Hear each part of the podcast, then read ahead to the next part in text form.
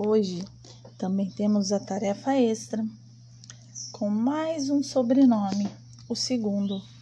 Então agora nós vamos ter a listagem da turma com o primeiro nome, primeiro sobrenome e agora o segundo, para treinar bastante no tabuleiro de areia.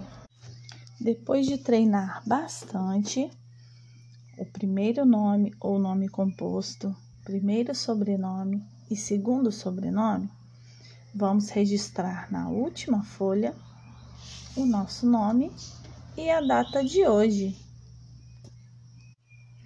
Temos ao lado um quadro da letra bastão, o jeito certinho de escrever cada letra. Vamos lá, caprichem bastante. Um beijo.